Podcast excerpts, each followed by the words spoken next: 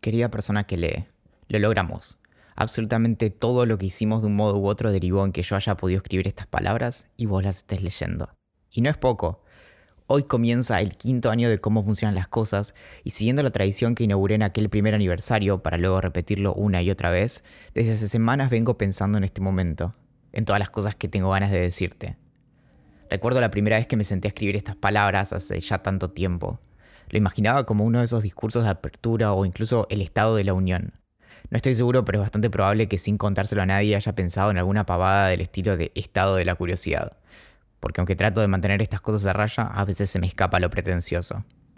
Creo que ni vos ni yo hace un año teníamos ni una remota idea de cómo serían las últimas 52 semanas. Se nota en mis palabras y en las tuyas. Si algo marcó al año que pasamos fue la incertidumbre. Nadie tenía idea de lo que iba a pasar, Nadie tenía idea de lo que va a pasar. Y sumándose a la dificultad de atravesar las aguas propias del devenir temporal estaba la imposibilidad de ver si de hecho habría un otro lado al que llegar. No sabíamos si en algún momento dejaríamos de hacer pie. Nadie quiere ser Aquaman. Cantamos PRI, ser Superman, Batman, la Mujer Maravilla, pero nadie piensa en el pobre protector de los siete mares cuando piensa en heroísmo. Eso es, claro, hasta que nos tapa el agua.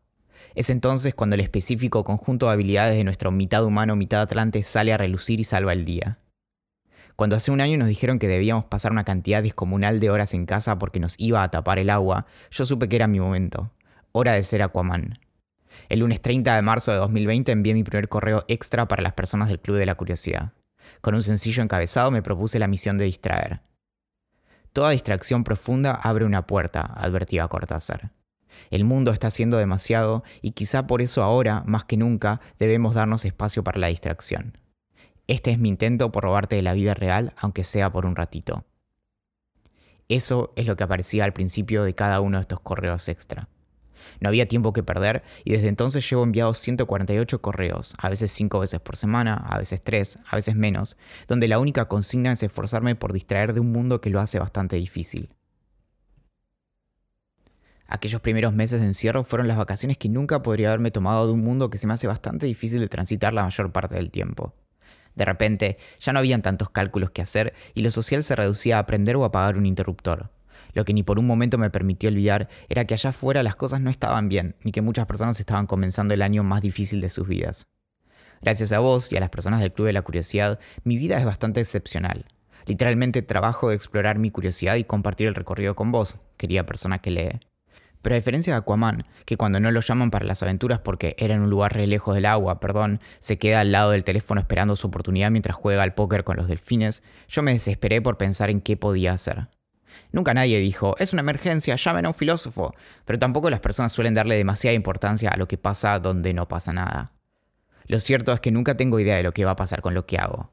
Empecé a escribir mis correos cada domingo como una excusa para practicar mi escritura, para repasar los miles de libros que llevo acumulados y para ver si en una de esas lograba dar con alguien que quisiera compartir conmigo el placer por asombrarse.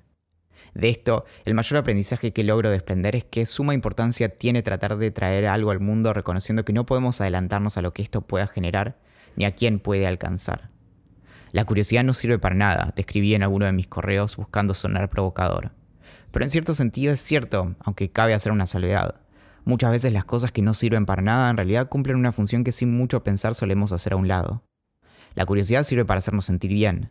De una manera especialmente difícil de describir, hay un cierto tipo de placer característico del asombro que es bastante complejo de replicar de otra manera. Pasé la mejor parte de la última década convencido de que quería cambiar el mundo. Una vez llamé a mi mamá y se lo dije.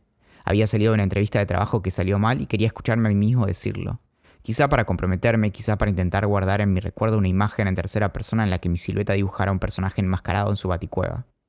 Desde que te escribo cada semana, mi propósito es mucho más humilde. Ni siquiera sé qué significa cambiar el mundo, pero tengo muy claro que lo que más me importa es hacerte sentir bien. Cada tema que investigo, cada palabra que busco, cada chiste malo en cada párrafo es un intento más por ver si en algún lado hay una sonrisa de la que me puedo jactar. Por eso te escribo a vos, querida persona que lee, porque el mundo es enorme y no sabría por dónde empezar, pero es entonces cuando me propongo acercarme a una sola persona con algo que haya llamado mi atención. Y lo que descubro cada semana es que en realidad tanto nos enfocamos en aquello que nos excede que terminamos haciendo de nuestro mundo algo diminuto. La curiosidad es, entonces, una excusa para correr el horizonte de lo que conocemos con el mero propósito de maravillarnos, sin importar si debemos quedarnos en casa hasta quién sabe cuándo. Por eso es que confío en que si en algún momento no te sentís bien, quizá algún detalle que se te escapó pueda hacerte sonreír. Ninguna de estas palabras tendría ningún sentido si no fuera porque tu interés por tratar de entender cómo funcionan las cosas es la principal evidencia de la que me aferro cuando todo pierde sentido. Cuando escribí mi primer correo tomé la decisión de siempre mostrarme. Algo exhausto de la escritura en la que mi mayor esfuerzo debía ponerse en no mostrar que detrás de las palabras hay una persona, a veces incluso llegando a ese absurdo de usar la tercera persona del plural cuando soy yo el que escribe, elegí dejar que la forma en que todo esto me atraviesa fuera un aspecto central de mi escritura. Quizá hayas notado que en realidad rara vez explico realmente cómo es que funciona alguna cosa. Perdón, quizá debía aclararlo antes. Y sin embargo cuento con vos. No lo recuerdo con claridad, pero estoy casi seguro de que hace cuatro años, justo antes de sentarme a escribirte por primera vez, no estaba jugando al póker con los delfines. Para todas las aventuras parecía alcanzar con otras personas con mejores trajes y superpoderes. Pero la curiosidad es mi aventura, y por suerte en algún momento elegiste sumarte vos también. Gracias, una y mil veces, por darme la oportunidad de brillar es el momento de repasar con vos algunos números del año que pasó. Desde el primer correo se suscribieron 24.609 personas en total, de las cuales luego 3.802 se arrepintieron. En el último año se suscribieron 10.501 personas y 2.236 se arrepintieron. En el último año, a 4.237 personas les pregunté si querían seguir en la lista porque habían pasado más de tres meses sin abrir un solo correo. 428 decidieron quedarse y seguir leyendo. Este correo lo recibieron 14.032 personas que leen. Algunas seguro luego se desuscriban. En promedio, cada semana se sumaron 284 personas, un 77,5% más que el año anterior. En promedio, cada semana se borraron 59 personas, un 168,18% más que el año anterior. Luego de reenviar cómo funciona ser Papá Noel en julio de 2020, se sumaron 1.020 personas en una sola semana. Le siguieron el reenvío de cómo funciona aceptar o no lo que no podemos cambiar y cómo funciona la paciencia, con 961 y 8.332 suscripciones respectivamente. Luego de enviar cómo funciona hacerse muchas preguntas, mi charla TEDx, se desuscribieron 83 personas, el récord histórico. En el último año envié 38 correos distintos que en promedio fueron abiertos por el 53,13% de las personas que los recibieron. En el último año, para el Club de la Curiosidad envié 162 correos que incluyeron 4 descuentos exclusivos, varias anécdotas vergonzosas, 437 curiosidades, 148 citas tomadas de mis anotaciones personales, un diario de viaje y todas esas otras cosas que no me animo a enviarle a nadie más. Tres son las botellas de Johnny Walker Black que tomé escribiendo mi newsletter en el último año, una menos que el año pasado. Las personas que leen sugirieron 154 temas, menos de la mitad que el año anterior, que ya suman unos 819 en total. Cómo funciona viajar por el mundo sigue siendo el tema sugerido más veces que aún no escribí. 215 horas con 9 minutos pasé investigando y escribiendo para mis cómo funciona. 290 horas con 19 minutos pasé investigando, traduciendo, recopilando, redactando y enviando curiosidades para los correos extra del Club de la Curiosidad. 111 libros fueron los que cité y o consulté para escribir mis cómo funcionan en el último año.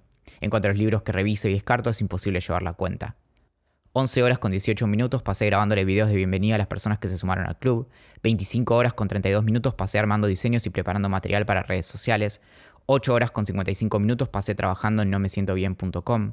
8 horas con 11 minutos pasé analizando todos estos números y escribiendo este correo. En el último año envié dos correos de misceláneas y tres de algunas grandes preguntas hechas por niños. 18 de mis correos fueron reediciones de textos que ya había publicado o enviado antes. 28 días fue el máximo tiempo que pasé sin enviar un solo correo, 7 días menos que el año pasado. En el último año no tuve ninguna reunión con algún primer mandatario. En el último año pagué 1.338,28 dólares por el servicio de MailChimp. En total llevo 2.624,61 dólares invertidos en enviar correos. La conversión a pesos sería muy deprimente, así que queda de tarea. En el último año doné 115.313 pesos a 13 organizaciones distintas, entre ellas Fundación Huésped, Médicos Sin Fronteras, Hace Feliz un Gato, Bicho Feliz, Patitas Gleu, Estamos Acá, Asociación Civil, Social, Cultural y Deportiva Rodrigo Bueno, Proyecto Cuatro Patas y ACMA, entre otras. Gracias al Club de la Curiosidad, mensualmente colaboro con los siguientes proyectos.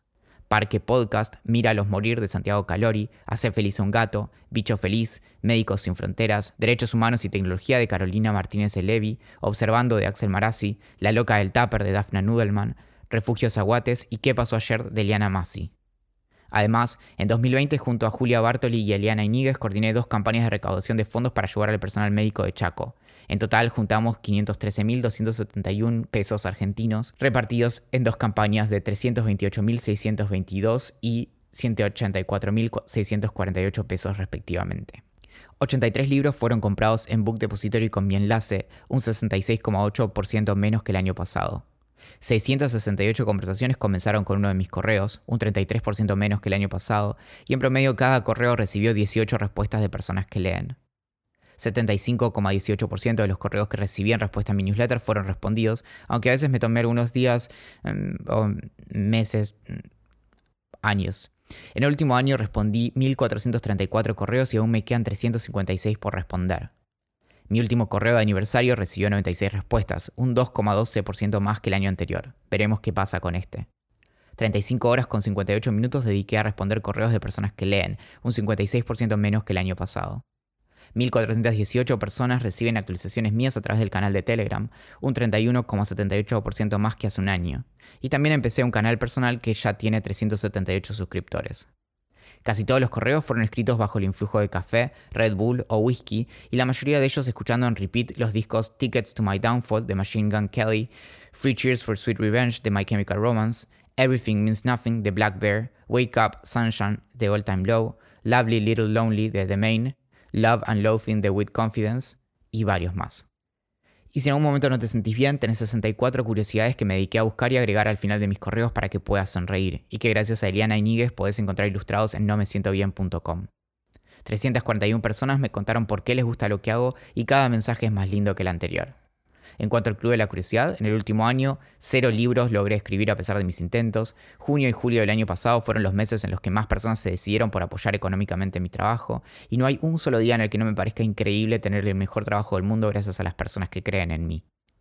No tienen que ver estrictamente con el newsletter, pero estos números también son su consecuencia. En Twitter me empezaron a seguir 8.614 personas, un 47,93% más que el año pasado. En Instagram me empezaron a seguir 8.534 personas, un 75,24% más que el año pasado. Gracias por tu generosidad y amabilidad. Valentín.